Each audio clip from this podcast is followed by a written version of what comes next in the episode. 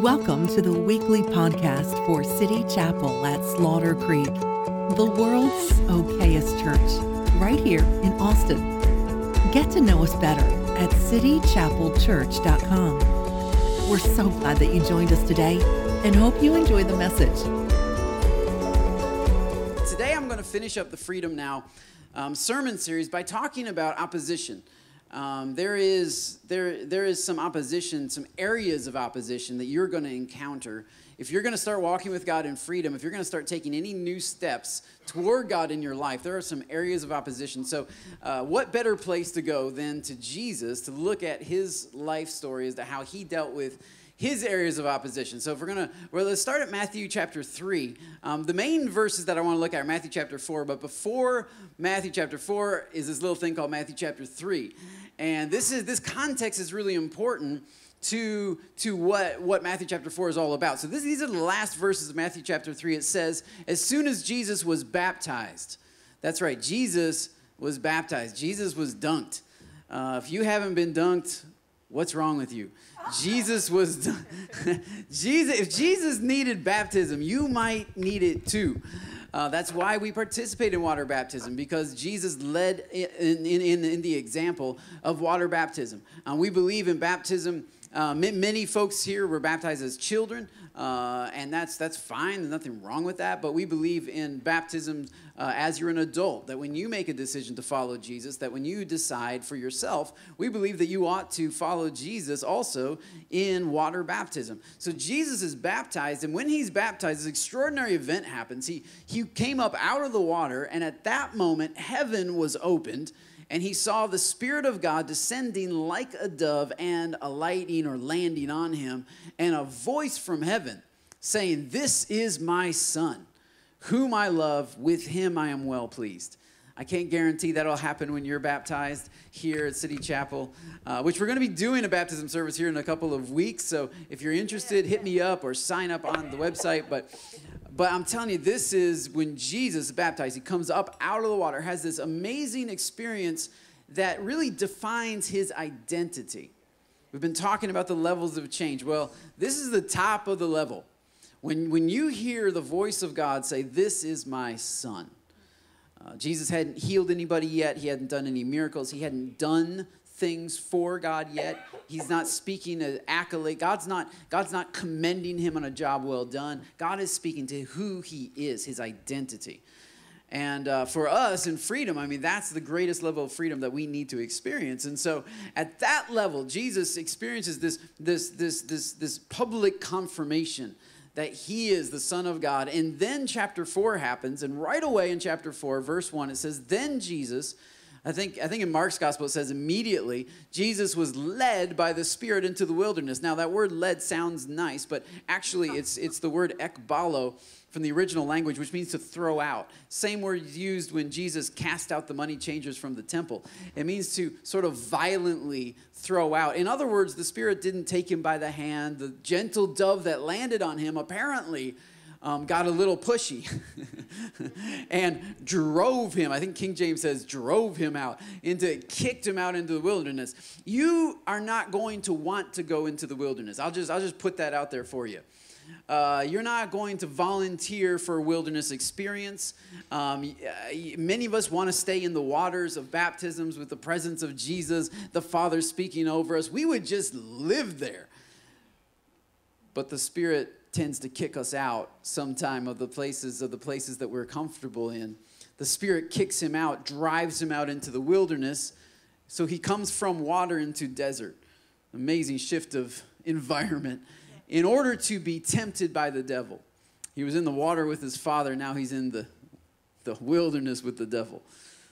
He's keeping a little different company. After fasting for 40 days and 40 nights, God didn't have any, any, any Whataburger there for him. Maybe that was a blessing. Maybe that was a blessing. I don't know. But God didn't have anything for if he, he, he, he God drives him out into the wilderness and then drops him off. Has God ever driven you somewhere and then dropped you? Yeah. well, Jesus knows exactly how that feels. He's driven and dropped. And scripture, the greatest understatement of all time, he was hungry. Hadn't eaten for 40 days he was hungry. Or uh, by this stage, he was hungry. He wasn't hungry, he was hungry. I don't know how you spell that, but it's different. In verse 3, the tempter, Satan, came to him and said, If you are the Son of God, tell these stones to become bread. I find it interesting that the last words we hear in chapter 3 are, This is my beloved Son, in whom I am well pleased. And then the first words in chapter 4 we hear are, If you are the Son of God. He's obviously uh, G- uh, there was there was more than one person attending Jesus' baptism. Let's just put it that way. Somebody else was listening in, tuning in on. They they, they were live on Facebook. They, he he wasn't there present. He wasn't there to support, but somebody was checking in on Facebook for what was going on for Jesus, and he heard the Father say, "This is my Son, whom I love, and I am I am pleased with him." And that voice said, "Well, we'll just see about that." We'll just we'll just see if he really is. And so satan comes to him 40 days later not even what two verses later. You might you might have a similar encounter. I'm just throwing this out there. If you've experienced some freedom if god's done some things in your life if you've if you've believed if you've had a shift in your belief system and you've started to to align yourself with the truth of who god says that you are you start walking in freedom you might have a visitor who's been tuning in to the, the stuff that has been happening to you, and he might say something very similar to this right here. I mean, if he did it to Jesus, once again, if Jesus got dunked, you're going to need to get dunked. And if the enemy opposed Jesus, if the enemy didn't leave Jesus alone, if the enemy wanted to test Jesus after 40 days, he's going to he's going to test you and I. In fact, he might be a little more bold. He might not wait 40 days for you and I, because uh, Jesus is a little stronger. He had to wait for Jesus to get kind of weak because he hadn't eaten for 40 days. But for you and I, it's Sunday afternoon on uh, leaving the parking lot in church. Right, the enemy might come just on. start telling you some things. Uh, and, and, and, and the first thing that the enemy does is he addresses this question uh, in the enemy's mind Are you really the Son of God? Now, I, I heard God say it, I saw you believe it, all that was wonderful, but, but if you are the Son of God, turn these stones into bread. There's nothing wrong with miracles, nothing wrong with turning stones into bread, especially if you're hungry. Jesus doesn't have anything against people eating or feeding themselves. This is not the issue. The, the, the, the, the, the tempter is not talking about you know whether or not you should feed yourself or anything like that. The tempter is is speaking directly to jesus' situation where he is now. He's been driven and dropped.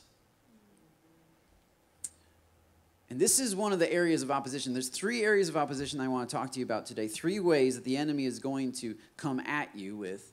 And uh, it is found in uh, you don't we don't have to put it on the screen but it's it's uh, 1 john chapter 2 uh, it says that the, the things of the world consist of number one, um, the lust of the flesh, the lust of the eyes, and the pride of life. These are the three areas of opposition that you're going to face. The enemy is going to come against you and try to stop what God's doing in your life through these areas. And the first area, which I think works for most of us, is the lust of the flesh. Most of us don't ever get beyond that because we, we, we, we fall right there. Uh, what's that? What's that song by Ate the bread that once was stone, uh, jumped from a cliff, never broke a bone. Anyway, that's a I don't know that song, but it's it, it it's a good one. We were rocking out to that one in the car. It's not a Christian song, but anyway, uh, most of us just we just we just eat the bread. Most of us we just we just we just fall for that that first one, and it is the lust of the flesh. See, this is this is the issue uh, with Jesus, Jesus was fully God and fully man. In other words, he had this right here, this skin, this flesh that you and I have. This flesh he had just like you and I have. In other words, he was hungry.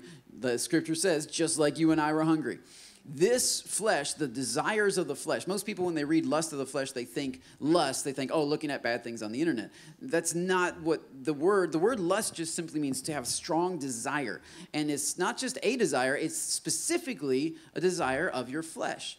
And your flesh has a lot of desires. Bad things on the internet would be one of them, uh, but you have other desires as well, desires which are good, like eating, uh, like like to to be loved, like community. Your your your your your flesh, like like like to have enough money in the bank to not have to worry about where your next meal's coming from. So your flesh has these desires. It looks for security, it looks for uh, uh, uh, predictability, it looks for comfort. It wants to wear clothes that, that are warm enough for the climate or cool enough for the climate. You want to have shelter. Your flesh has certain desires, and that's fine, but a lust is a strong desire. It's a desire that's overtaken other desires.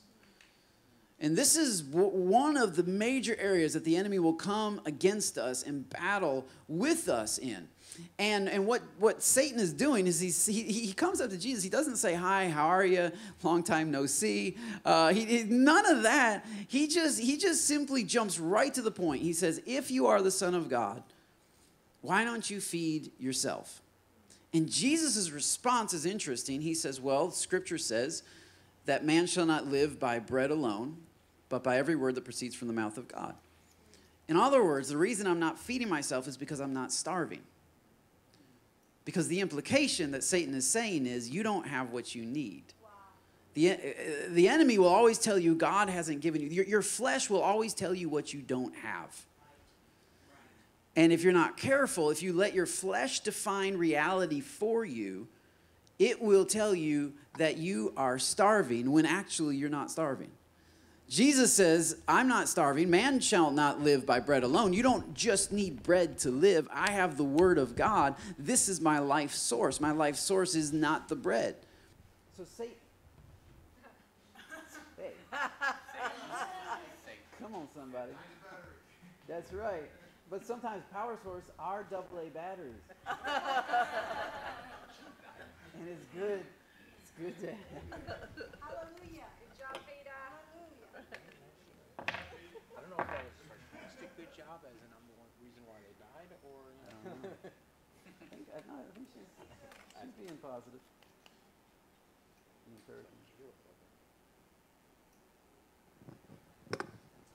I think I think Cassie had, had, had had questions about the legitimacy of these batteries. Just to just to stick up for Cassie back there on the tech table. She she was she was questioning that. She was questioning that it's good to know where your source of power comes from and to have some backup every now and then. That's nice too. Be, be quick on that. That's good. Uh, but but the enemy will. Here's here's here's the way Bob Hamp puts it. Um, I like the way Bob Hamp uh, shares, and he's going to share this in, in our video this week. And it's the only thing I'm going to steal from the video. But he says that the kingdom of heaven is like the experience of an amputee. Um, not to belittle the experience of an amputee or to make light of it, but just simply to say that what uh, amputees experience is similar um, to what, if you're walking in freedom, what you may experience.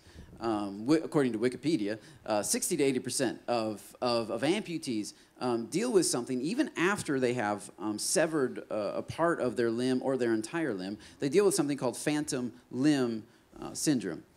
And it is that your brain still thinks that the limb is there.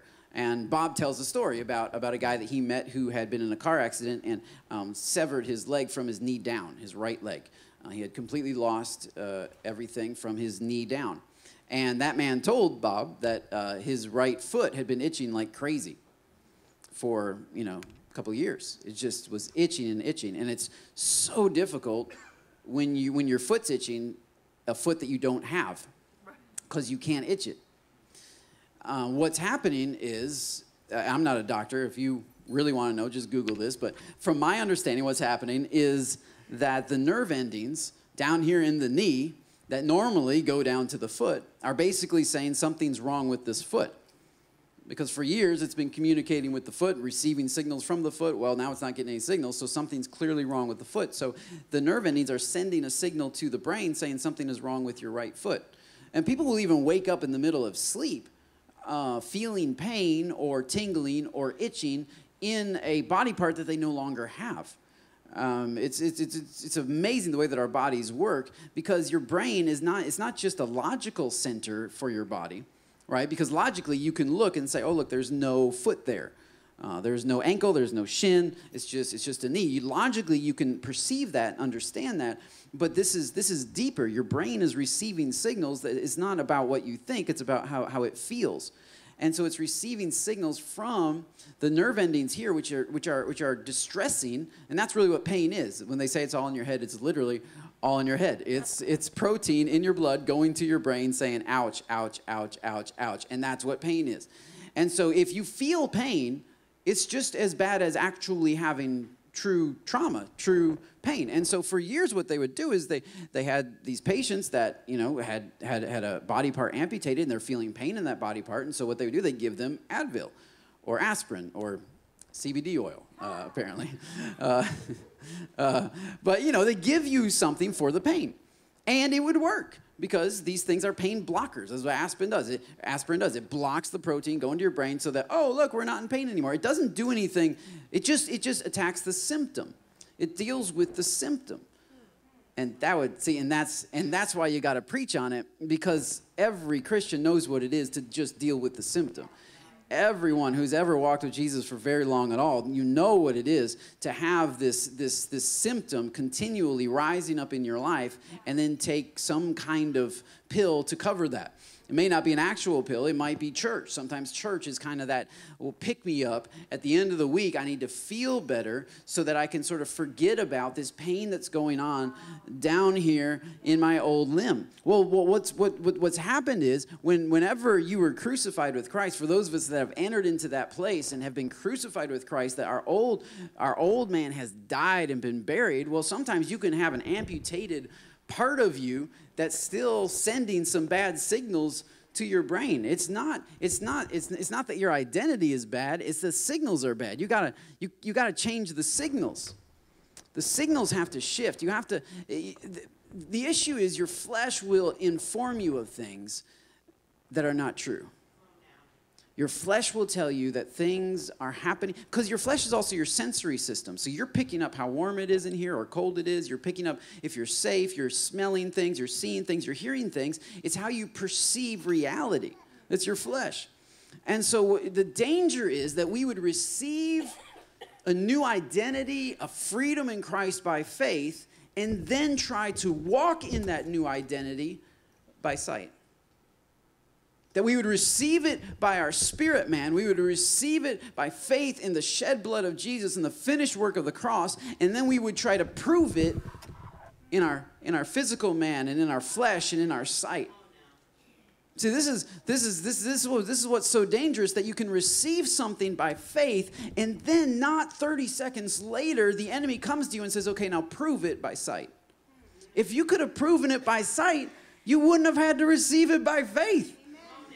So, so if, if Jesus needs to do something to show that he's the Son of God, he's already behind because the only reason that, according to Scripture, that he knows he's the Son of God is that he was baptized and his Father spoke this over him.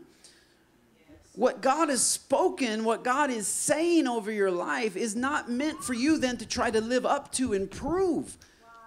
He spoke it, and you need to put faith in that. What you receive by faith, you have to carry by faith. You will, you will drop it if you try to start carrying it by flesh if you allow flesh to define reality for you, if you allow the size of your bank account to define how faithful God is to you, yeah. if you allow your, your, your, your, temperature to define how healed and whole you are, if you, if you, if you, if you allow your working environment to, uh, to define for you your value and your worth, if you allow uh, some, some people, man, they start to experience freedom and then like a week later, they're tempted by something and they're like, oh my goodness, I must not really be free if I'm tempted by something. Right. You're getting a wrong signal signal. It's not that your identity is wrong, it's that the signal is wrong. It's a messed up signal. Your, it's, it's, your, your, your old man is still sending a signal to your spirit, even though he's dead and gone. Yes. And so you have to not just block out the signal, not just redefine your, not just change your definitions, but what, what, what they do for amputees is basically they, they, they have them sit down uh, they come in for physical therapy, roll up, roll up your pant leg, for instance, if, if you lost your right leg, and, and they start stimulating the part of your leg uh, that is still there. So the new, um, the new limb, actually, that you have. Uh, you used to have a leg and knee and shin and, and foot. Now you just have this leg and, and the knee, and now your limb ends here.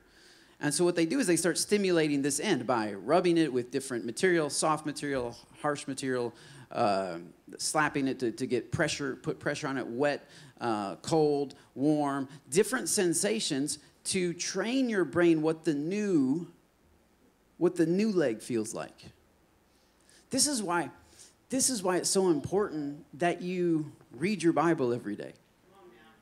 Not because reading your Bible makes you a Christian or gets you saved, not because praying, not because you have to pray in order to be saved, but because you, you need to feel what this, this new limb feels like. This is why going to church is important. I mean, I know, you know, going to church doesn't make you a Christian, even more than, no more than going to McDonald's makes you a hamburger. I, I heard that, like, it's cute, I got it, uh, I, I saw the meme. But here's the deal, like, I'll, I'll take your meme, I'll, I'll, I'll see your meme, and I will, uh, and I will raise it in experience. Come on, come on. Cause some of the some of the people, man, they can't stay in one church for more than two years because they get frustrated with all the people in it, and then they come tell me how they don't need to be in church to be a Christian. And I'm I'm just saying that my ex- I'll take my experience over your meme any day because I have peace and joy and love for people. I have I have a support system that when I'm sick, I got people that will pray for me. I, I have I have I have support system that people will challenge me if I'm not acting right. If I'm if I'm not you know they'll they'll, they'll speak into my life. And so that, that meme is lovely. And yes, you can be a Christian without church, but you won't know what this new limb feels like unless you start stimulating this thing unless you have other people who will come into your life and start start start reaching into that new place in your life that's why small groups are so important not because once again you, you can't be a christian if you don't go to small group. No like being in the small group is where you are stimulating this new part of your body this your spiritual man is coming to life and you need something to, to focus on that. You need something to remind you of who you are. Otherwise these these lying symptoms will keep coming into your spirit and you'll feel off you might not even be off, but if you feel off, it's just as bad as being off. if you feel in pain, it's just as bad as actually being in trauma. I mean, so the trauma isn't there. The past has been dealt with, but the temptations of the flesh are still there. And if you don't know how to interpret that, if you don't learn how to interpret that, you will fall to the same lie. This is the problem. Your, the, the amputee's brain is believing something that's not true. It's not seeing something, that it's seeing truth, but it's believing a lie. You can see truth. You can see Jesus on the cross. You can see the price he paid for you. You can all of that kind of stuff. But what you believe, what you feel, that's what's going to dictate your reality. And so Jesus is tempted right here. He's hungry, and Satan says, Man, God's not taking care of you. God's leaving you out here to die. He's not going to look after you. He's, he's, he's abandoned you. He's dri- driven you out here and dropped you off. And Jesus' his flesh is tempted to believe that. His flesh is tempted to say, Yeah, I'm not the Son of God because the Son of God isn't, isn't prophesied to die in the wilderness. I can't be the Son of God because the Son of God isn't prophesied to die out here in the wilderness. I'm supposed to heal people. I'm supposed to raise people from the dead. I mean, you know, the whole Isaiah prophecy that he read on the first day of his ministry. What about all of that? Like, whatever happened to that? And no, no, but now I'm just going to die out here in the wilderness. If you're not careful, your flesh will tell you stuff about you that's not true. True. It will speak to you and it'll tell you, see, you're not a real Christian because, oh, you were tempted by that. Well, it's the desire of the flesh. You are going to face this kind of opposition. You are going to be tempted. No matter, even if Jesus was tempted for crying out loud, he walked on water and was tempted. You're not even walking on water. You're going to be tempted. I'm going to be tempted. Temptation is not the problem. Yeah, that's true. The problem is what we believe or don't believe. It's belief or unbelief that's the problem. And, and this is the heart of Jesus. He responds immediately, not because he knew the right thing to say, but because he believed the right thing from the beginning. He said, No, I'm living on something else other than bread. I'm living on the Word of God. So that's why I would ask you have you been in the Word of God? Are you reading the Word of God?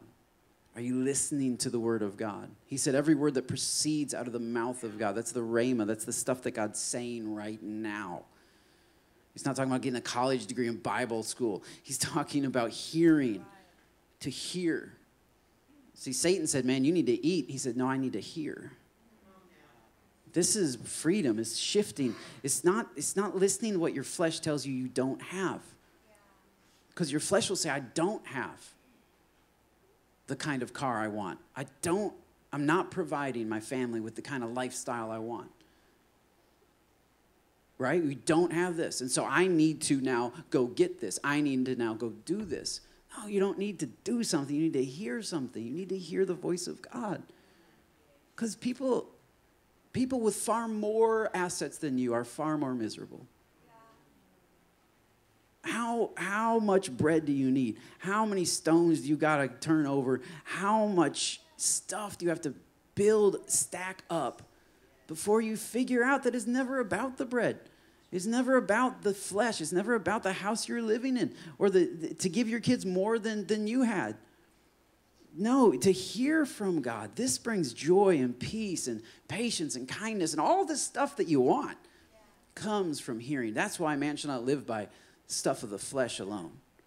It's fine to have desires of the flesh, but when those desires, they, they ought to be in the back seat, not the driver's seat. Because when they get in the driver's seat, this flesh doesn't care at all what this spirit feels like. This flesh doesn't care at all about the regrets. This flesh doesn't care at all about you all either. It just wants what it wants, and it wants it now. So the enemy will oppose this. And I think here in America, uh, most commonly right there. But after that, Satan took Jesus because Jesus passed that, that opposition. He, he, he deflected that. Then Satan took him to the highest place in Jerusalem, put him up on, on top of uh, the temple mount and had him look down and he said look this is the holy city you're right here in front of everybody and he says if you are the son of god throw yourself down for it's written jesus knows the bible too he will command or i mean satan knows the bible too uh, just like jesus does he says he will command his angels concerning you so that they'll lift you up in their hands so that you will not strike your foot against a stone in other words jesus look you jump down off this thing the angels are going to come rescue you and save you it's going to be awesome jesus answered him well it's also written don't put the Lord your God to the test. What is this? This is the temptation of the pride of life. Second one, the first one is the lust of the flesh, but the second one, this is the pride of life. Because this is the issue. Satan first tried to convince Jesus that he wasn't who his father said that he was. And then when he realized he couldn't do that, he said, okay, well, then you need to make sure everybody else knows that you are who your father says you are. This is, this is, this is the second level of opposition, and it's appealing to our pride. It's appealing to this thing inside of us that wants to be seen, that wants to be known, that wants to be heard. This is why Facebook is so addicting, because it asks, What's on your mind? What's on my mind? Oh, good, let me tell the whole world what's on my mind every waking minute. This is why it's so addicting, though, because self expression is so addicting. Because Satan says, Look, obviously you know who you are, that's great, but these guys don't know. What about, what about these guys? This is where religion comes in many times. And when I say religion, I mean the man made form of religion, not a biblical, but uh, a, a man made form of religion comes in and says, hey, you know what? You've got this great experience in your life. God saved you, He's done so many great things for you. Now you need to start acting in this way so that everybody else will know because you don't want to make Jesus look bad. You don't want to be a, a, bad witness or bad testimony. And so, and so, and so religion is focused on what is what are everybody, what's everybody thinking about me and what are they saying about me and how does this look? And so many of us have been, we, we came to Jesus at an early stage in our life and we were quickly sucked in by the pride of life. Sip, quickly sucked into a place that said, now I need to act right so that people will think that I am holy and and I'm doing the right stuff. And this is what Jesus rejects. He says, You shall not tempt the Lord your God. And that's kind of, or put him to the test. That's kind of a, a weird way of saying it. But basically, what he's saying is, Look, if God knows who I am, and if I know who I am, and if I know that God knows, and if I know that God wants at some point to reveal who I am to everyone, then, then it's not my job right now to, to take care of this. Uh, it, in other words, Scripture tells us that Jesus wanted people to know who he was, that he wept over Jerusalem and said, How I long to pull you to myself as a mother hen gathers her chicks. He wanted them to know he was the Messiah. And in fact, Scripture tells us that someday everyone will know. Every tongue will confess, every, every eye will behold him. And, and, when, when, when, when Jesus ascended into heaven, he told his disciples, okay, now go tell everybody about me. So obviously, he's worthy of all our adoration and all of the recognition. Uh, even if he were to jump off the temple, he would be worthy of that. But the question is not like, are you really the Son of God? The question is, how are you how, how are you willing to do the will of God? Is it going to be doing God's will your way or doing God's will God's way? And Jesus said, No, there's a timing to this thing, there's a process to this thing, and I'm submitting not just to the will of God, but to the way of God. You shall not put the Lord to the test. In other words, you, you shall not decide if God's doing it right. Put it to the test. You shall not weigh the actions of God. You can't sit in judgment over him and say, well, I don't, I don't really know if that's right. I don't really know if, if God would do I don't really know if that sounds okay, well, that, that's all good and well, but, but God is God. And we allow Him. To, to, to reject the pride of life means to reject my need to, one, prove myself to those around me, and two, my need to rush ahead of God and do what I think God wants done in my own way. And this is what Jesus does. He rejects that. He says, Man, I'm not going to stand in judgment over God's timing or God's ways. I'm stepping back from that. And it creates such rest. Visually, it creates rest, even in this picture, as Jesus is on the edge of the. I'm, I'm afraid of heights. So as I think of Jesus up there on the edge, looking down, no, I'm good. I'm good. I'm good. Uh, do we have a bungee or anything? We're going to tie something. It, it but but that but to me that that that anxiousness of looking down, wondering if God's going to catch you, perfectly describes the trap that many of us are in when we're trying over and over again to prove ourselves to everybody.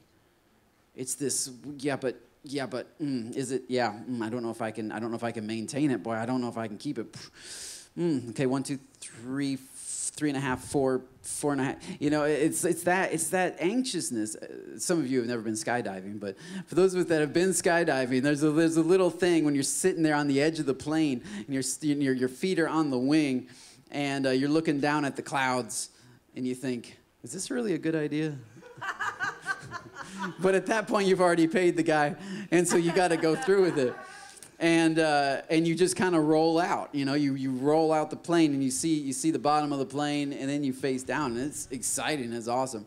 But I feel like many of us live right there in that anxiousness of there's just no rest. There's no peace because we're constantly trying to keep up appearances. We're constantly trying to make sure everybody thinks rightly about us. And, and yet Jesus says, no, I'm not going to test God or, or try, to, try to appear to be anything of, uh, that, that other people would want me to be. And then find the final thing. Uh, we have the lust of the flesh, the pride of life, and then we have the lust of the eyes. And I think this is one that we, we really confuse the most um, because, because we think of so much just simply looking at bad things. Um, so most people say, well, I don't look at bad things on the internet, so I don't have lust of the eyes. But the, the, to have the lust of the eyes means to have a strong desire connected to your visual senses. That you are building your framework from, from these things that you see. And the way that Satan did this for Jesus, um, he took him to a very high mountain. And he showed him all the kingdoms of the world and their splendor all the kingdoms of the world, not all the people of the world, not all the possessions of the world, not all the donkeys and camels of the world, not all the armies of the world, but all the kingdoms. See, it, it, it is true that looking at bad things on the internet is damaging to your soul, but it is not the most damaging thing for you to be beholding. There's a, there's a song we used to sing like when we were, we were kids. Um, oh, be careful, little eyes, what you see. Oh, be careful, little eyes, what you see. For the Father up above is looking down with love. So be careful, little eyes. And then they do, oh, be careful, little ears, what you hear. I think you had to put your hands on your ears when we did it in kids' church. We had flannel graphs and all that kind of stuff. It was exciting. But I used to think, I used to think that that song was about be careful, little eyes, like don't look at bad pictures. Um, be, be careful, little eyes, what you see. Don't watch bad movies. Uh, be careful, little ears, what you hear. Don't listen to rap music. uh, just, just kidding, just kidding. Country music. Don't listen to country music. Man, we listened to all that at Mia's wedding. We got, we got all that. We broke all the rules. Um, anyway, I used to think it was like don't listen to bad things. You know, like don't don't listen to cussing and uh, people that that cuss and cussing and cussers and anyway, yeah, I thought it was primarily about those kinds of things. But what I have found is that that's not like when when Satan took Jesus to the high mountain, showed him all the kingdoms of the world. He didn't show them all the dirty pictures of the world or all the rap stars of the world or all the cuss words in the world. He didn't show him the stuff that we're often trying to not look at. And, and uh, it's not, a lot of that stuff's not good. So, you know, stay, it is, some of it is damaging to your soul.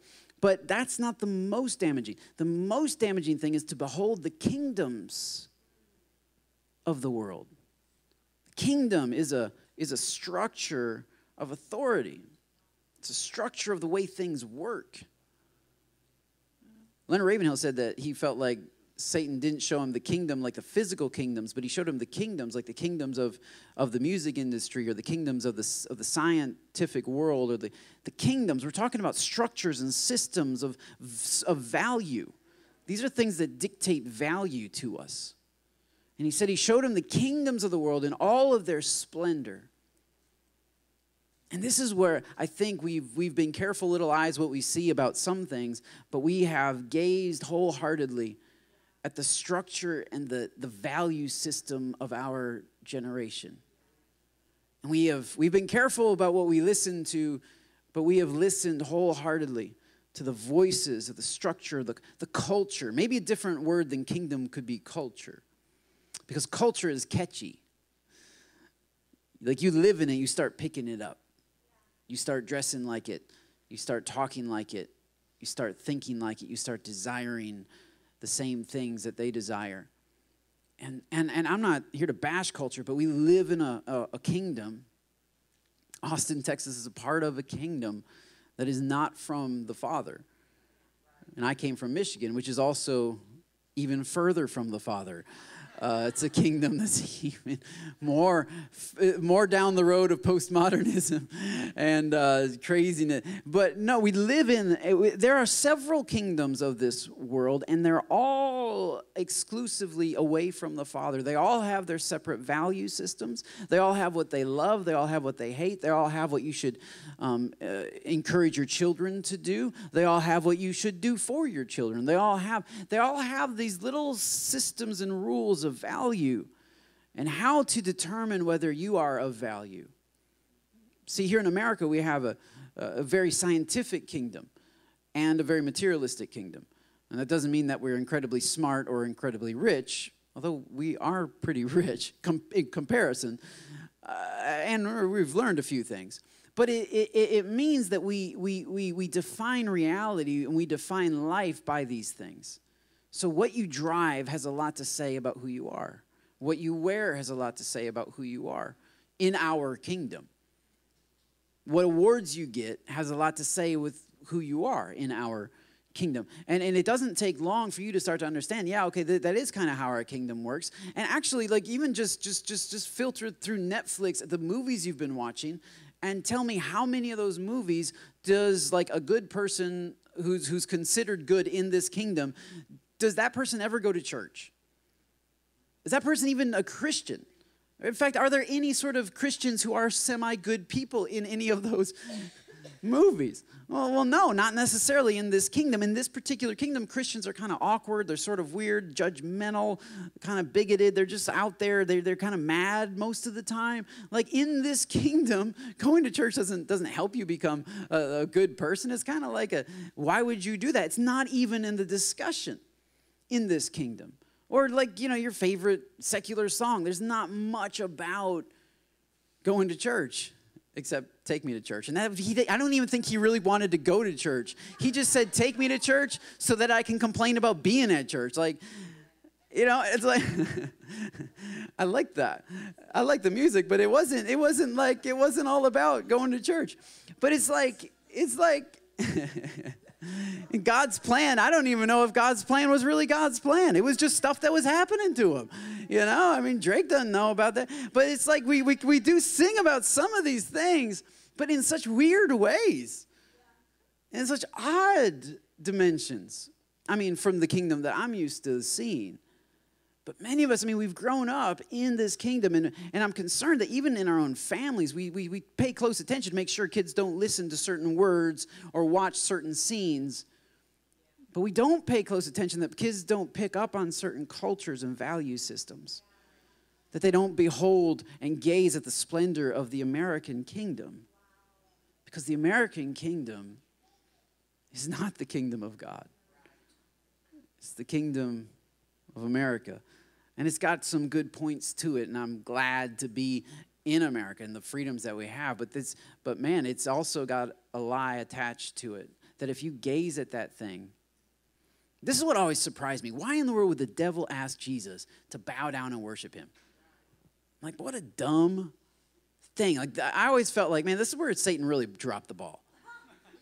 Like, if I were him, I'd be like, you know, okay, I'll give you all this I mean, obviously, turning stones into bread would have been enough to, to, to, to, to mess him up. So let's just go back to the bread thing. Like, or something similar. You know, like, uh, do a magic trick. Like, uh, should, like, why bow down in worship? That's pretty extreme. I mean, couldn't we have a compromise here? Aren't you aren't you putting the price tag for this temptation a little too high? Is God really going to bow down and worship you? And, and this is where I don't think that Satan is is is assigning the price tag based on what he based on a sales price. There's no sales price on the price tag the lust of the flesh, the lust of the eyes, and the pride of life. It just is what it is. When you gaze at the kingdom of America, you do end up bowing before the God of America, the little g God. Scripture tells us that Satan is the little g God of this world. And so Satan showed him all of the, the kingdoms that he had created. The only, what, the only response to that, when you gaze at that and you allow the lust of the eyes, the desires of the eyes to say, This is going to set for me my value system, what you end up doing, what, even if you don't want to do it, is you bow before the God of the kingdom that you're gazing at. This is why it's so important that we seek first the kingdom of God and his righteousness because you will bow before the God of the kingdom that you're gazing at. And your children will bow before the God of the kingdom that you point them to. And it's amazing. People, people will come to church and they'll be like, all right, I got these teenagers. We need to get them straightened up, need to get them straightened up. I'm like, okay, well, what kingdom have they been gazing at for the past 13 years? Because that's their value system. That's what they love. That's what they like. That's what they want. That's what makes them feel normal. That's what makes them feel right. And then people start going, oh, it's going to take a little time because you can't just you can't just take 13 years and throw it out the window. You're going to have to start gazing at a different kingdom, which means, mom and dad, you're going to have to start living in a different kingdom. Because if they because they're not going to see it in Hollywood, there's some low budget Christian movies that they might see it in. Uh, but, but you can't rely on that. Because that's just, that's just a little snippet. If they don't see it at home, if they don't see it in a church, if, they, if they're not a part of people, if they don't know Christians that aren't weird, let's just put it that way. If they don't know Christians that aren't weird, why in the world would you think they'd ever want to be a Christian? Because every Christian they know is just weird if they don't know people that are real, if they don't know people that have that that that do struggle with temptation and aren't all self-condemned all the time and don't hate life, like if, if they don't know a vision, if they don't see a new kingdom, they're not going to worship a new God. And you and I aren't going to worship a new God until we start gazing at a new kingdom. That's why we have to start focusing our mind on the kingdom of God. That's why we have to get into the Word of God in prayer. And that's why small groups are so important because this is the kingdom you and I, this is this this this is why it feels like sometimes to me like there's this life, um, Monday through Saturday, and then there's church. Hey, and then there's music. Eh, No, that's cool, but that's just really that was a loud kingdom. That's just sometimes the kingdom the kingdom can come in slowly, like a like a I don't know like a like a soft a, like a like, like a dove. Come on, somebody, it can float down like a dove and just a light on your shoulders. This is what the kingdom can do. It can sneak up on you. It doesn't have to hit you in the face. It can sort of sneak up on you. It- it- and then that's, that's, that's how God works. When His kingdom comes, it, it does. It, it, it settles in on us. You, you don't just, it's, it's not 100, you don't go 100 miles an hour. But you got to start making some changes to the kingdom that you see. That's why the small groups are so important because when we gather together, we talk about the kingdom of heaven. We talk about what it's like walking with God. We talk about the, the triumphs, the celebrations of learning how to submit further to God. You're not going to hear that uh, on 6th Street. You're not going to see that on TMZ. It's not going to come across your news feed very often. These, like, it's not that those things are bad, and we should. It's not. We shouldn't become monks and just, you know, get off of social media and don't talk to anybody. But no, you have to replace the kingdom you've been looking at, and bring in this new kingdom. This kingdom of God, kingdom of joy, love, peace, patience, kindness, goodness, gentleness, faithfulness, self-control. And and this church doesn't exemplify all of those things perfectly. because I don't exemplify all those things perfectly. Because we're all in this kingdom trying to gaze at this thing that God has for us, not just that he that we are, but that he has for us. And so we're growing in it and we're developing it. Just like just like the kingdom of America doesn't exemplify its its things perfectly either. It talks about tolerance, but that's if you're in a particular class of people. It talks about uh, charity and things like that. It talks about uh, pride and arrogance too, but it doesn't always. Sometimes it honors sacrifice too. Yeah, sometimes people who who uh, lay down their lives in the military are honored, but people who fight for themselves and build their empire are also honored. So even our kingdom doesn't even make sense all the time. But we do have a goal. We have a we have a value system, and that value system is dictating for us where we're going. And here at City Chapel, I hope we're going closer to God, further away from bondage, further into freedom, further into understanding of who He is and who He's made us to be, and further love and serving of others. I was uh, I was working through. Uh, we were we were talking about the budget this week uh, from last year. I'm getting some year-end reports finished up. Some Jaleisha's working on those mis- miscellaneous stuff and receipts and all that kind of fun stuff. Um, but one number that just really stuck out to me was um, the amount of money that City Chapel gave out to uh, missions, whether it's foreign missions like uh, the, the, the, the, the um, orphanage in, in Mexico uh, that we support, or, um, or whether it's local missions, um, different ministries around the area, or Keep Kids Fed. We, we fed over, we, we gave out over 19,000 pounds of food. And that that kingdom is is a, that's a different kingdom. That's not a kingdom of how much can i collect and how much can i get. For myself my family this is how much can i can i give out well that stuff costs money um, we spent uh, on keep kids fed and the pantry and our missionary um, and local just all foreign and, and local missions we spent over $17000 um, of money that you all gave, and then we just gave out. And then we, we donated uh, about $10,000 worth of equipment uh, to Promise and Lockhart. Um, and so to, to have a semi little church be able to be so generous and so giving, I think that's part of the kingdom that, that, that we're talking about. And that, that our kids would be a part of that, and that we would catch that. Because once you, once you catch that, uh, generosity thing. Once you catch that generosity bug, uh, we, we and that, that, that's that's that's just the financial part. But you know, people were sharing City Chapel with so many other people. Uh, I don't even know how many guests we invited. It was over a hundred just over the guest contest week of people coming into church and visiting with us and being loved by by us. And, and just about every one of them were were hugged on, were loved, were welcomed. None of them were judged. None of them were looked weirdly at, no matter what they looked like or smelled like. Like we just we've we've we've we've built a kingdom that's yes giving money out absolutely, but not because we have a lot of money but because we just we believe people are worth it and we believe that god so loved the world.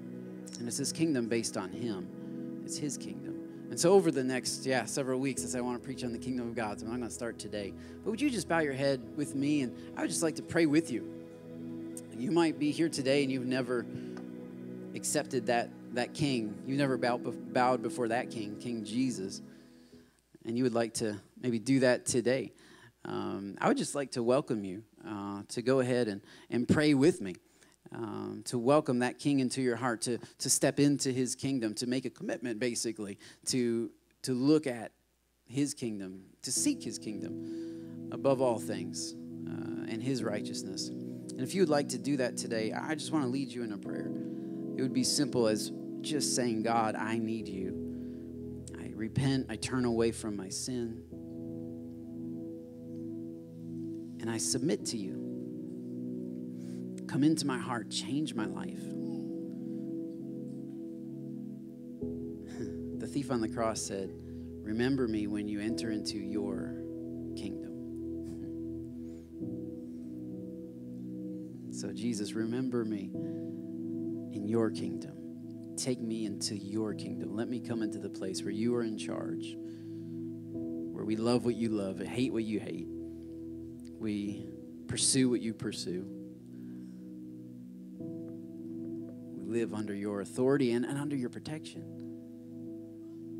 as a citizen of a kingdom of love. In Jesus' name, amen.